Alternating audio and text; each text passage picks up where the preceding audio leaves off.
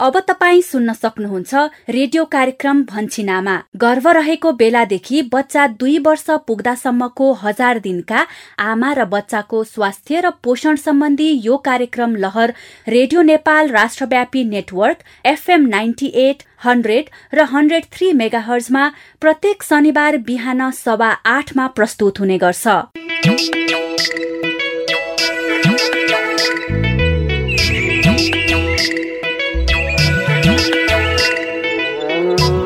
नमस्कार। रेडियो कार्यक्रम लहर भन्छिन आमाको यो साताको नयाँ एक सय एकसठीौं भागमा स्वागत गर्छु म यशोदा। कोरोना भाइरस कोभिड नाइन्टिनको संक्रमणको जोखिम अहिले पनि उत्तिकै छ। यसबाट बस्न साबुन पानीले छिनछिनमा मिची हात धुने अति जरुरी नपरे घर बाहिर नजाने यदि जानै परे मास्क लगाउने अनि अन्य व्यक्तिसँग कम्तीमा दुई मिटरको भौतिक दूरी कायम गर्ने जस्ता स्वास्थ्य सावधानी निरन्तर अपनाऊ। आफू आफ्ना बाल बच्चा र परिवारलाई कोरोना भाइरसको यो महामारीबाट बचाऊ। यही सन्देशसँगै कार्यक्रमको आजको यो नयाँ श्रृङ्खलाको सुरुवात गरौं। रेडियो कार्यक्रम लहर भन्छिन आमामा हामी हरेक साता यसै समय। हजार दिने आमा र बच्चाको स्वास्थ्य र पोषणका विषय वस्तुहरू समेट्छौ यिनै विषयमा तपाईँ हाम्रै बस्ती र समुदायका कथा सुन्छौ। साथमा तपाईँकै अनुभवहरूलाई समेट्छौ रेडियो कार्यक्रम लहर भन्छिन आमामा गएको साता हामीले। विगत दुई महिना यता कार्यक्रमभित्र समेटिएका विषयवस्तु एवं नाटक श्रृङ्खलाको सारा संक्षेप सुन्यौं। कार्यक्रममा आज हामी महिलाको उमेर बीस वर्ष पूरा नभई गर्भ रहेमा के कस्तो जोखिम हुन सक्छ? यसै बारेमा सन्देश समेटिएको मूलपानी गाउँको नाटक श्रृङ्खला मेरो दाइले मेरो बिहे गरिदिन लाग्दा हजुरले रोकिदिनु भएकाले मैले मेरो पढाइलाई निरन्तरता दिन पाएँ नि मिस। अहिले कक्षा आठ पास गरेर नौ कक्षामा पुगे। ए ए निसा अँ मैले चिने। अनि कार्यक्रम भन्छिन आमा सुनेर आफ्ना व्यवहार परिवर्तन गर्न उत्प्रेरित हुनुभएका तपाईँ श्रोताका अनुभव एवं कार्यक्रमका बारेमा तपाईँका महत्वपूर्ण प्रतिक्रिया समेटिएको सामग्री पनि सुन्नेछौ। भन्छिन आमा आउन सुरु गरेपछि चाहिँ एकदमै धेरै चेन्ज भएको छ र मलाई चाहिँ यो सबै कुराहरूले चाहिँ एकदमै प्रभावित भएको महसुस गर्छु आउनुहोस् अबको करिब आधा घण्टा सँगसँगै छलफल गरौं। छलफलको सुरुवात गरौं नाटक श्रृङ्खलाबाट मुलपानी गाउँको आजको नाटक श्रृङ्खला बिस वर्ष उमेर पूरा नभई गर्भ रहेमा के कस्तो जोखिम हुन सक्छ त भन्ने विषयमा केन्द्रित छ। हामीलाई मुलपानी लैजाँदै हुनुहुन्छ शशिकला आमाले। नमस्कार म शशिकला आमा। गएको साता कार्यक्रममा हामीले भन्छिन आमाको एक सय एकाउन्नदेखि एक सय उनासाठी भागसम्म आइपुग्दा मूल पानीमा के के भयो भन्ने सम्मको कथाको सार संक्षेप प्रस्तुत गरेका थियौँ। गएको सातासम्म आइपुग्दा विकास मोबाइल मर्मत पसल खोल्ने तयारीमा छन्। विजय र उपाध्यक्ष नेत्रलाल मिलेर दुध डेरी खोलेका छन्। व्यावसायिक कृषि पेसालाई पनि सँगसँगै लैजान उनीहरू लागि परेका छन्। जानुकाले सहकारीमा काम गर्ने इच्छा देखाएकी छिन्। उनको इच्छामा विजयले समर्थन जनाएको छ। उता अनमी संहिताको सरुवा हुने कुरा चलेको छ। यस कुराले हामी मूलपानीवासीलाई चिन्तित बनाएको छ। अब मन वचन र कर्मले दत्तचित्त भएर निरन्तर स्वास्थ्य सेवामा खटिने संगीता हामीसँगै रहन्छन् कि सरुवा भएर अन्तै जान्छन् होला। विकासले सुरु गर्न लागेको मोबाइल मर्मत पसल कस्तो होला? आज चाहिँ मूलपानीको विद्यालयमा सञ्चालन भइरहेको अनलाइन कक्षामा अनमी संगीताले छलफल गर्दैछिन्। हामी पनि जाउँ है त मूलपानीतिरै।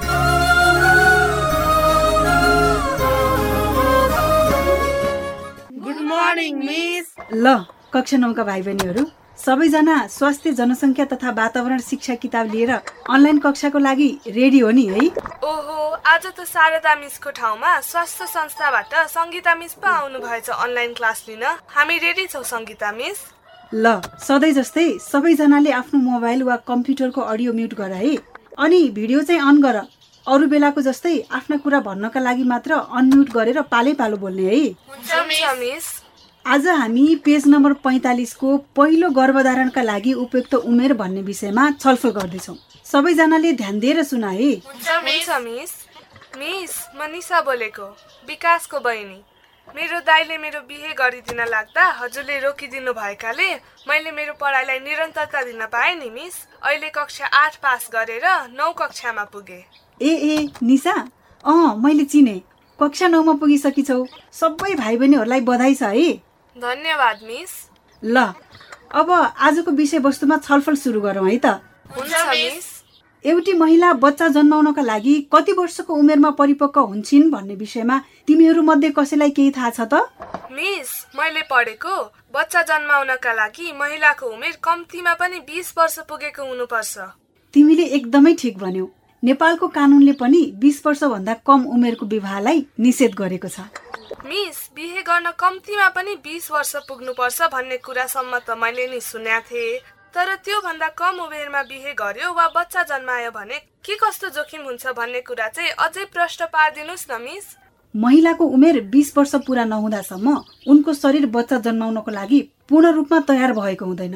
र किशोर अवस्थामा नै गर्भवती भएमा गर्भावस्था तथा सुत्केरी समयमा आमा र बच्चाको स्वास्थ्यमा धेरै जटिलताहरू आउन सक्छन्। ए सङ्गीता मिस हजुरले भन्नुभएको थियो नि उमेर नपुगी विवाह गरी बच्चा जन्माउँदा आमा र बच्चा दुवैको मृत्यु समेत हुन सक्छ भनेर है? हो नि उमेर नपुगी बच्चा जन्माउँदा गर्भ खेर जाने समय अगावै बच्चा जन्मिने कम तौलको बच्चा जन्मिने मृत बच्चा जन्मिने तथा आमा र बच्चाको मृत्यु समेत हुन सक्छ। बच्चा जन्माउने महिला वा किशोरी आफै परिपक्व नभएपछि कसरी स्वस्थ बच्चा जन्माउन हुर्काउन सक्छिन्? भन त। धन्न सङ्गीता मिस। त्यो बेलामा हजुरले मेरो दाई विकासलाई सम्झाएर सानै उमेरमा हुन लागेको मेरो बिहे रोकिदिनु भयो नत्र त मेरो जीवनै जोखिममा पर्ने रहेछ।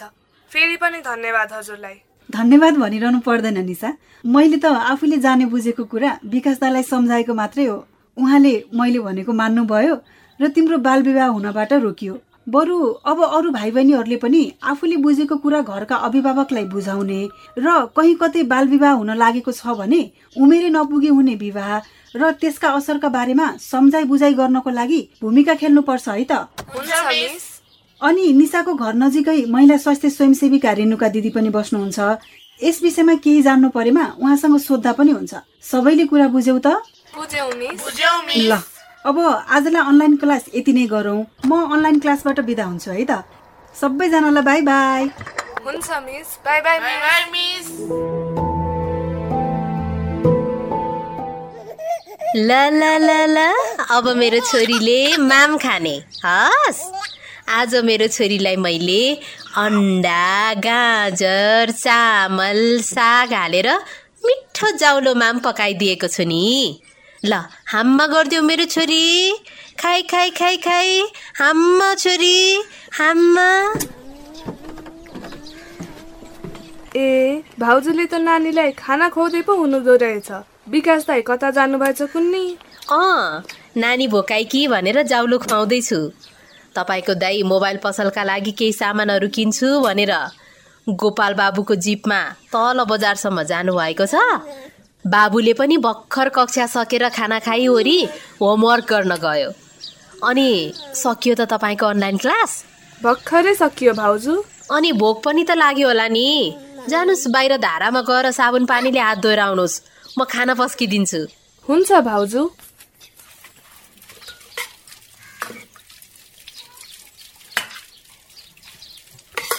आज फर्सीको मुन्टा घिउमा भुटेर बनाएकी छु। तपाईँलाई मनपर्छ नि खुब। ल लिनुहोस् खाना। ओहो घिउमा बनाएको फर्सीको मुन्टा त मेरो फेभरेट नै हो। ल ल खानुहोस् खानुहोस् अनि कस्तो भयो त आजको कक्षा? विवाह र गर्भधारणका लागि उपयुक्त उमेरका सम्बन्धमा आज सङ्गीता मिसको विशेष कक्षा थियो भाउजू। एकदमै उपयोगी र जानकारीमूलक भयो। ल। अब अनमी सङ्गीता नानीको कक्षा उपयोगी नहुने त कुरै भएन नि। हो नि भाउजू। सङ्गीता मिसले भन्नुभएको कति ठाउँमा यस्तै जनचेतनाको अभावले कम उमेरमा विवाह र बच्चा जन्माउने गर्दा यसले महिलाको शारीरिक र मानसिक स्वास्थ्यमा गम्भीर असर समेत पारेको छ त्यो त हो नि। बिस वर्ष पुरा नहुँदासम्म दम्पतिमा शारीरिक र मानसिक परिपक्वता आइसकेको हुँदैन जसले गर्दा पछिसम्म स्वास्थ्यमा अनि पारिवारिक र दाम्पत्य जीवनमा समस्या आउन सक्ने रहेछ। हो नि। अझ उमेर नपुगी बच्चा जन्माउँदा गर्भखेर जाने समय अगावै बच्चा जन्मिने कम तौलको बच्चा जन्मिने मृत बच्चा जन्मिने तथा आमा र बच्चाको मृत्यु समेत हुन सक्ने कुरा गर्दै गर्दा धन्न सङ्गीता मिसले मेरो हुनै लागेको बिहे रोकिदिएर ठुलो गुण लगाउनु भएछ भन्ने सोचिरहेकी थिएँ भाउजू मैले त। हो नि धन्न तपाईँको दाईले सङ्गीता नानीको कुरा सुन्नुभयो। थोरै दाल थपाउ नानी? पुग्यो भाउजू पर्दैन। अब तपाईँको दाई पनि पहिलाको जस्तो हुनुहुन्न। अब तपाईँ ढुक्कसँग पढाइमा ध्यान दिनुहोस्। शारीरिक र मानसिक रूपमा परिपक्व भएपछि उमेर पुगेपछि अझ आफै कमाउन सक्ने भएपछि मात्र बिहेको कुरा उठाउँला। हस् भाउजू ल म उठेँ है त। हस् हस्।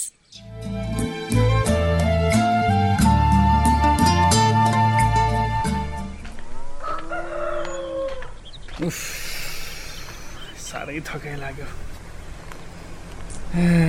बल्ल घर आइपुग्यो। ए आइपुग्नु भयो छिट्टै भएछ त। अँ आइपुगेँ। खोइ खोइ म समातिदिउँ कि सामान? होइन होइन परे बस। सामानहरू अहिले यतै राख्छु। कहाँ कहाँ पुगेर आएको छु? कोरोनाको महामारीको यस्तो बेला बाहिरै धारामा नुहाएर मात्र भित्र जानु पर्ला। बरु मेरो लुगा चाहिँ बाहिर ल्याइदेऊ न। हस् हस्। टावेल पनि ल्याइदेऊ है। ल्याइसके। यी लिनुहोस्। हेर्दा हेर्दै मेरो बुढोले आफै पसिना बगाएर व्यवसाय सुरु गर्न लाग्दा म त साह्रै खुसी छु। अब हाम्रा सुखका दिन फिरे जस्तो लाग्दैछ। म पनि साह्रै खुसी छु बुढी।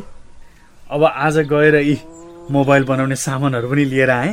हेर त यो बजारको ठुलो पसलमा भएका सामानहरू यो चार्जर यो ब्याट्री मोबाइलको कभरहरू अनि इयरफोन यो रिचार्ज कार्डहरू यस्तै यस्तै सामानहरू पनि ल्याएँ।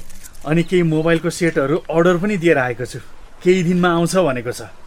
ए जे होस् अब यति सामान भयो भने मोबाइल मर्मत पसल सुरु गर्न त पाइयो नि।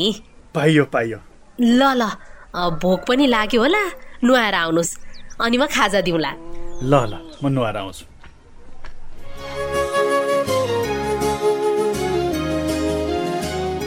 लौ। अब त हेर्दा हेर्दै विकासले मोबाइल मर्मत पसल पनि सञ्चालन गर्ने भए। विकासको यो मेहनत देखेर शर्मिला पनि दङ्ग छिन्। कोरोना भाइरस महामारीको यस विषम परिस्थितिमा सङ्गीताले अनलाइनबाट आज किशोर किशोरीलाई विवाह र बच्चा जन्माउने उपयुक्त उमेरका बारेमा बुझाइन्।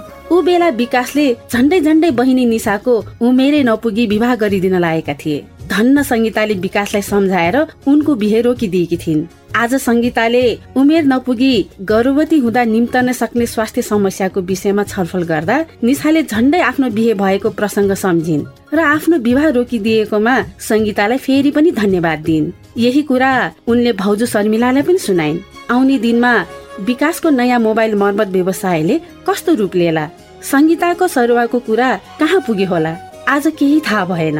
आउने दिनमा क्रमशः थाहा हुँदै जाला। आजको लागि भने म शशिकला आमा बिदा हुन्छु। भन्छिन् आमा सुन्दै गर्नुहोस्। नमस्ते। यस बेला हामी रेडियो कार्यक्रम भन्छिन आमा सुनिरहेका छौँ। भन्छिन् आमा परिवारकै स्वास्थ्यका लागि।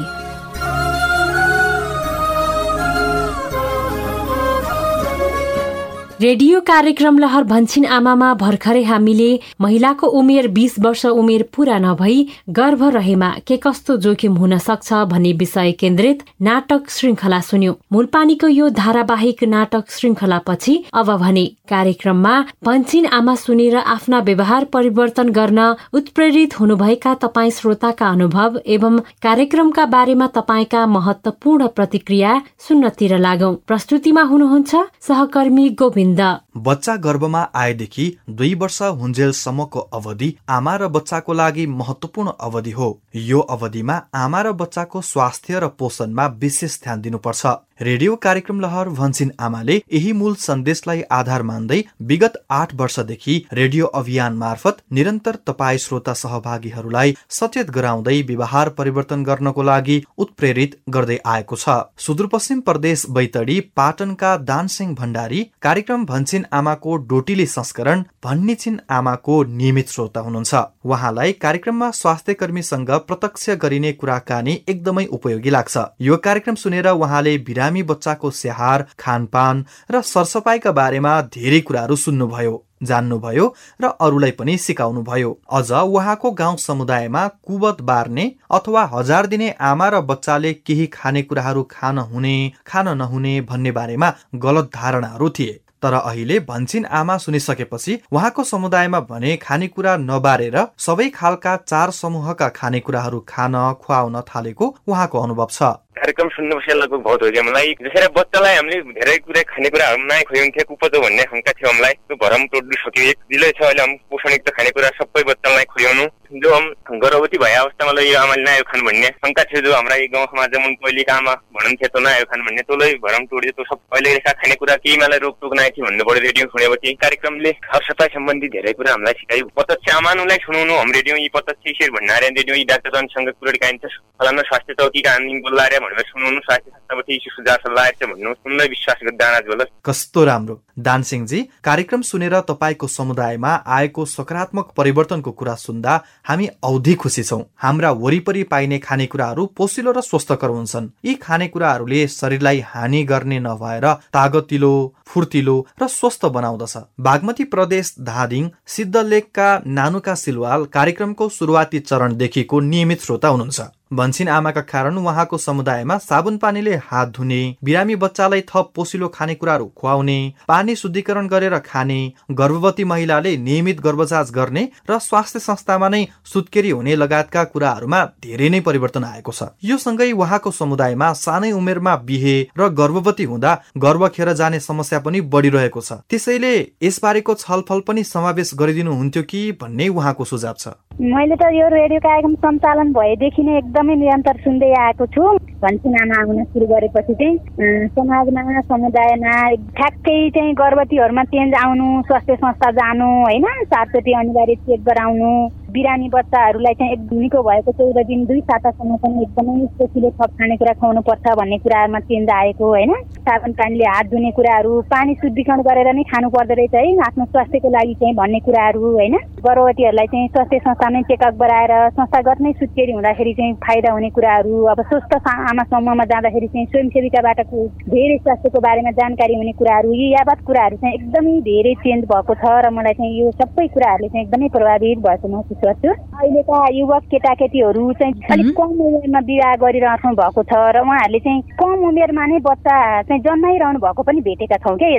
धेरै आमाहरूको चाहिँ बच्चा बस्ने र दुई महिना तिन महिनामा चाहिँ बच्चा खेर जाने समस्या देखिरहेको छ। त्यो कारण चाहिँ अलिकति यसमा चाहिँ अलिकति फोकस गर्नुपर्ने हो कि भन्ने मात्रै हो। अरू त सम्पूर्ण कार्यक्रमहरू एकदमै राम्रो छ। नानुकाजी कार्यक्रममा हामी बिहेबारी बिस वर्ष पारी अनि त्यसपछि मात्रै गर्भधारण गर्नुपर्छ भन्ने विषयमा हामीले आज मूलपानीको नाटक पनि सुन्यौं। यस विषयमा हामी कार्यक्रममा अझै छलफल गर्दै जानेछौँ। कार्यक्रम सुन्ने सुनाउने र आफूले सिकेका कुराहरू समुदायमा सिकाउने कुरालाई निरन्तरता दिनुहोला है। बागमती प्रदेश सिन्धुपाल्चोक सुनकोशी गाउँपालिकाका केशव बस्नेतले भन्छिन आमामा बच्चाको पोषण र पानी उमालेर मात्र खानुपर्छ भन्ने कुरा सिक्नुभयो र सोही अनुसार व्यवहार परिवर्तन पनि गर्दै आइरहनु भएको छ। सुन्छु अनि यो राम्रै लाग्छ यो विशेष यो बच्चाहरूको यो पोषण खाने पानीको बारेमा उमालेर खानुपर्छ भन्ने यो स्वास्थ्य सम्बन्धी जानकारी यो यो अति अति राम्रो लागेको भन्छ नामक कार्यक्रम। मैले चाहिँ अब यो सरसफाइको बारेमा यो खानेपानी उमालेर खानुपर्छ भन्ने बारेमा त म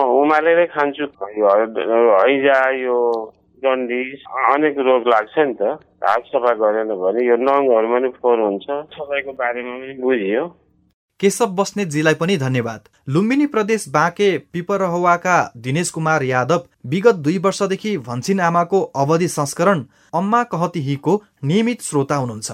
पछिल्लो वर्ष कोरोना भाइरस संक्रमणको महामारी सुरु भएदेखि संक्रमित आमाले बच्चालाई दुध खुवाउन हुन्न भन्ने गलत अफवाह सुन्दै आउनु भएका उहाँलाई यो दुविधाको हल गर्न पनि अम्मा कहत हिले मद्दत गर्यो। कार्यक्रम सुनेर उहाँले कोरोना भाइरसबाट बस्ने स्वास्थ्यका मापदण्ड अप्नाएर आमाले बच्चालाई दुध खुवाउन सकिन्छ र यसरी दुध खुवाउँदा बच्चालाई कोरोना भाइरस सर्दैन भन्ने कुरा पनि बुझ्नुभयो। रेडियो कार्यक्रम भन्छिन आमाबाट उहाँले अरू के के कुराहरू सिक्नु भयो त? सुनौ है त, दिनेश कुमार यादवलाई।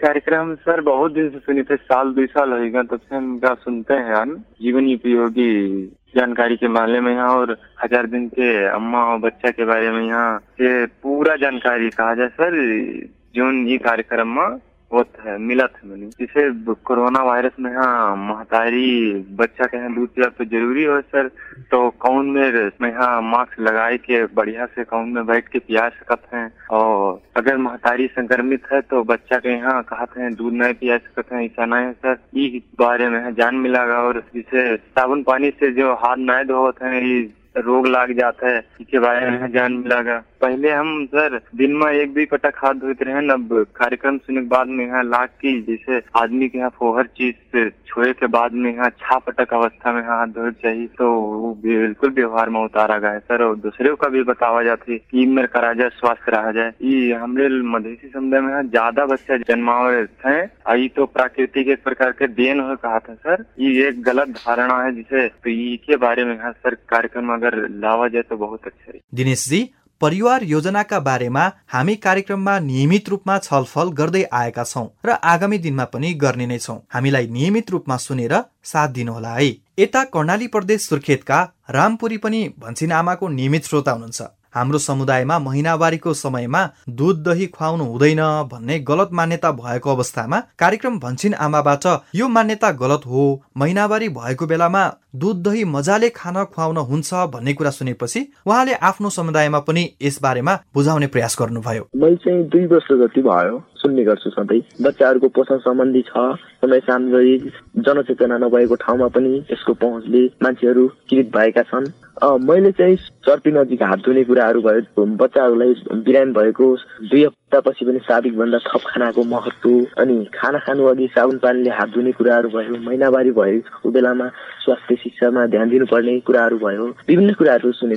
मैले पनि अब आफ्नो घर परिवार अनि आफ्नो छरछिमेकीमा चाहिँ महिनावारी भएको बेलामा अब दुध दहीहरू खानु हुँदैन त्यस्तो गर्नु हुँदैन भन्ने चलनलाई चाहिँ त्यो आफूले तिनीहरूलाई जनचेतना के बनाएको छु। कस्तो राम्रो। रामजी तपाईँले आफूले जानेका कुरा आफ्नो व्यवहारमा लागू गर्ने र अरूलाई पनि सिकाउने गरेको कुरा सुन्दा हामी धेरै नै खुसी छौँ। आफूले जानी बुझेका कुरालाई आफ्नो छर छिमेकमा बताउने सिकाउने कुरालाई निरन्तरता दिँदै गर्नुहोला है। अनि कार्यक्रममा छलफल भएका बच्चा बिरामीबाट निको भइसकेपछि पनि दुई हप्तासम्म थप पोसिलो खानेकुरा खुवाउने साबुन पानीले हात धुनुको महत्व चर्पी नजिकै हात धुने ठाउँ बनाउनुको महत्व लगायतका विषय उपयोगी लागेको कुरा सुन्न पाउँदा हामी पनि खुसी छौँ यस्तै लुम्बिनी प्रदेश रूपन्देहीका राज हरिजन रूपन्देहीबाट उत्पादित भन्छिन आमाको भोजपुरी संस्करण अम्मा कहत हि सुन्नुहुन्छ कार्यक्रम भन्छिन आमामा समेटिएका आमा र बच्चाको स्वास्थ्य पोषण र सरसफाइ सम्बन्धी विषयवस्तु उहाँलाई धेरै नै सान्दर्भिक लाग्छ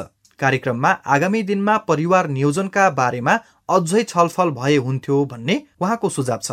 कार्यक्रममा एकदम बढिया कार्यक्रम लगाला। जैसे हमन के गर्भवती महिला हमन दुई वर्ष से कम उम्र के बच्चन के कैसे खान पान ध्यान देहल जा स्तन पान कैसे करावल जा। और हमन के एक कोरोना के संक्रमणकालीन अवस्था में हमन के पानी तरीके लगायत हमन के साबुन पानी मिस मिस की हाथ धोए के विषय में और हमन के बिरामी बच्चा बा उ बच्चा के खान पान कौन हिसाब से करावल जा कैसे उ बच्चा खाना खाए के मानी कह के तमाम किस्म के विषय वस्तु लेके कार्यक्रम संचालन होला कार्यक्रम बहुत अच्छा लागल हमन के ओके पानी शुद्धिकरण कह के अम्मा कार्यक्रम मार्फत जानकारी भई।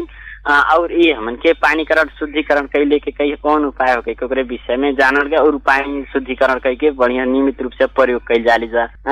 ये अम्मा काशी रेडियो कार्यक्रम मार्फत जैसे हमन के बच्चा के दुई वर्ष तक एकदम बढ़िया से दिमाग के विकास शारीरिक विकास वाला अवधि है नहीं? ये अवस्था में गर्भवती महिला के देखल जाली जा तो एक गर्भवती रही फिर दूसरा एक बच्चा भइल रही नहीं। हमन के छोटे छोटे बच्चा रही दुई वर्ष नहीं पुगी तब फिर गर्भवती हो जाही तो परिवार नियोजन के विषय में कार्यक्रम आवत तो एकदम बढ़िया रहा। कस्तो राम्रो। कार्यक्रममा हामी परिवार योजनाका विषयमा निरन्तर छलफल गरिरहेका छौँ र आगामी दिनमा पनि पक्कै पनि गर्नेछौँ। हामीलाई नियमित रूपमा सुन्दै गर्नुहोला है। प्रदेश नम्बर एक भोजपुर निवासी मिना साङपाङ राईले गर्भावस्थाको खानपान र पानी शुद्धिकरणका धेरै कुरा कार्यक्रम भन्छिन आमाबाट सुन्नुभयो बुझ्नुभयो र व्यवहारमा पनि लागू गर्नुभयो। कार्यक्रमले यसरी नै आगामी दिनमा हजार दिनका आमा र बच्चाको स्वास्थ्यका विषयमा निरन्तर छलफल अगाडि बढाओस् भन्ने कामना उहाँको छ। धेरै कुरा सिकियो अब दिनचक्की खुवाउने बारे अनि त्यही भएर अब गर्भवती महिलाहरूलाई थप पोषण अब साथीको भन्दा बढी खानुपर्ने हो त्यस्तै कुराहरू अब धेरै नै सिक्यो भन्नुपर्छ। अनि पानीहरू शुद्धिकरण गरेर खाने हातहरू अब यसरी धुनुपर्ने भनेर यो कार्यक्रम आइकन त अब कार्यक्रम सुनिने रहन्छ अब धेरै नै परिवर्तन आएको यसरी नै निरन्तरता अब यसरी नै अब कार्यक्रमहरू दिइरहनु होला। मिनाजी शुभेच्छाको शब्दका लागि तपाईँलाई पनि धेरै धेरै धन्यवाद। कार्यक्रमले स्वास्थ्य र पोषणका बारेमा धेरै कुरा सिकाएको अनुभव सुदूरपश्चिम प्रदेश बाजुराका अप्सरा वोर्डको छ। स्वस्थ व्यवहार परिवर्तनका सन्देश र कुराकानी सुन्न पाउँदा यसले स्वस्थ दैनिकीका निम्ति धेरै सहज भएको र अहिलेको कोरोना महामारीको समयमा साबुन पानीले हात धुने कुरामा झनै सचेत बनाएको अनुभव अप्सरा वर्ड हामीलाई सुनाउनुहुन्छ। हाम्रो जस्तो ग्रामीण क्षेत्रमा अब अबुझ अभिभावकहरूलाई रेडियोमा धेरै कुराहरू सिकिन्छ। ग्रामीण क्षेत्रमा साबुन पानीले हात धुने जस्ता कुराहरू महिनावारी भएको समयमा स्वच्छ प्याडहरूको प्रयोग गर्न सिकेका छन्। धेरै कुराहरू सिकिन्छ यो हन्सिनामा कार्यक्रमले गर्दा। जस्तै हात धुने तरिकाहरू पच्चिस सेकेन्डसँग हात धुनुपर्छ भन्नेमा थाहा पायौँ। हालसाल यो कोरोना महामारीको अवस्थामा हात धुँदाखेरिमा हामीलाई जोखिम कम हुन्छ भन्ने थाहा पायौँ। हो। छिनछिनमा साबुन पानीले हात धुने बानी बसाल्नाले हामी विभिन्न संक्रामक रोगसँगै कोरोना भाइरस महामारीबाट समेत बच्न सक्छौ। यो कुरालाई हामीले पछिल्लो समय कोरोना भाइरस महामारी देखा परेदेखि नै निरन्तर र नियमित रूपमा उठाउँदै आएका छौँ। सहभागी श्रोता तपाईँका निरन्तर उत्साहजनक माया सद्भाव नियमितता र सहभागिताले हामी आज रेडियो कार्यक्रम लहर भन्छिन आमाको एक सय एकसठी भागमा आइसकेका छौँ। यहाँसम्म आइपुग्दा हामीले गर्व रहेदेखि बच्चा दुई वर्षको हुन्जेलसम्मको हजार दिने अवधिमा आमा बच्चाको स्वास्थ्य र पोषण अनि कोरोना भाइरस महामारीबाट बस्न अप्नाउनु पर्ने सावधानीका सवालहरूमा निरन्तर नियमित छलफल गर्दै आइरहेका छौँ। यी छलफलहरूबाट तपाईँ धेरै सहभागी श्रोताले आमा र बच्चाको स्वास्थ्य र पोषण अनि कोरोना भाइरस विरुद्धको सावधानीका सवालमा धेरै कुरा सिक्नुभयो जान्नुभयो र आफ्नो व्यवहारमा समेत लागू गर्दै आउनु भएको छ भन्ने कुरा सुन्न पाउँदा हामी पनि धेरै नै खुसी छौँ। आगामी दिनहरूमा पनि कार्यक्रममा यहाँहरूको निरन्तर हौसला र सहभागिताको हामीले आशा गरेका छौँ।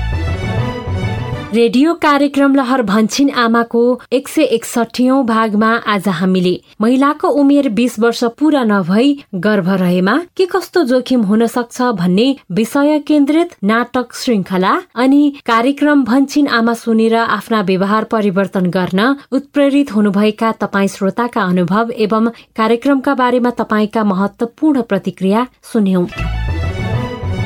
कार्यक्रम भन्छिन आमामा तपाईँ हजार दिने आमा र बच्चाको स्वास्थ्य पोषण बारे के कुरा सुन्न चाहनुहुन्छ र तपाईँलाई कार्यक्रम कस्तो लाग्छ हामीलाई फोन गरेर भन्नुहोस् है। रेडियो कार्यक्रम भन्छिन आमामा फोन गर्नका लागि तपाईँको पैसा नपर्ने नम्बर हो एनटिसी फोनबाट सोह्र साठी शून्य एक शून्य शून्य चार सय सन्ताउन्न र एनसेलबाट अन्ठानब्बे शून्य पन्ध्र एकहत्तर शून्य शून्य शून्य। फोन नम्बर फेरि एकपटक। एनटिसी फोनबाट सोह्र साठी शून्य एक शून्य शून्य चार सय सन्ताउन्न र एनसेलबाट अन्ठानब्बे शून्य पन्ध्र एकहत्तर शून्य शून्य शून्य। कार्यक्रम भन्छिनामा स्वास्थ्य तथा जनसङ्ख्या मन्त्रालयको साझेदारीमा युएसएआईडीको आर्थिक सहयोगमा सञ्चालित सु आहारा परियोजनाका निम्ति डिजिटल ब्रोडकास्ट इनिसिएटिभ इक्वल एक्सेसले निर्माण गरेको हो।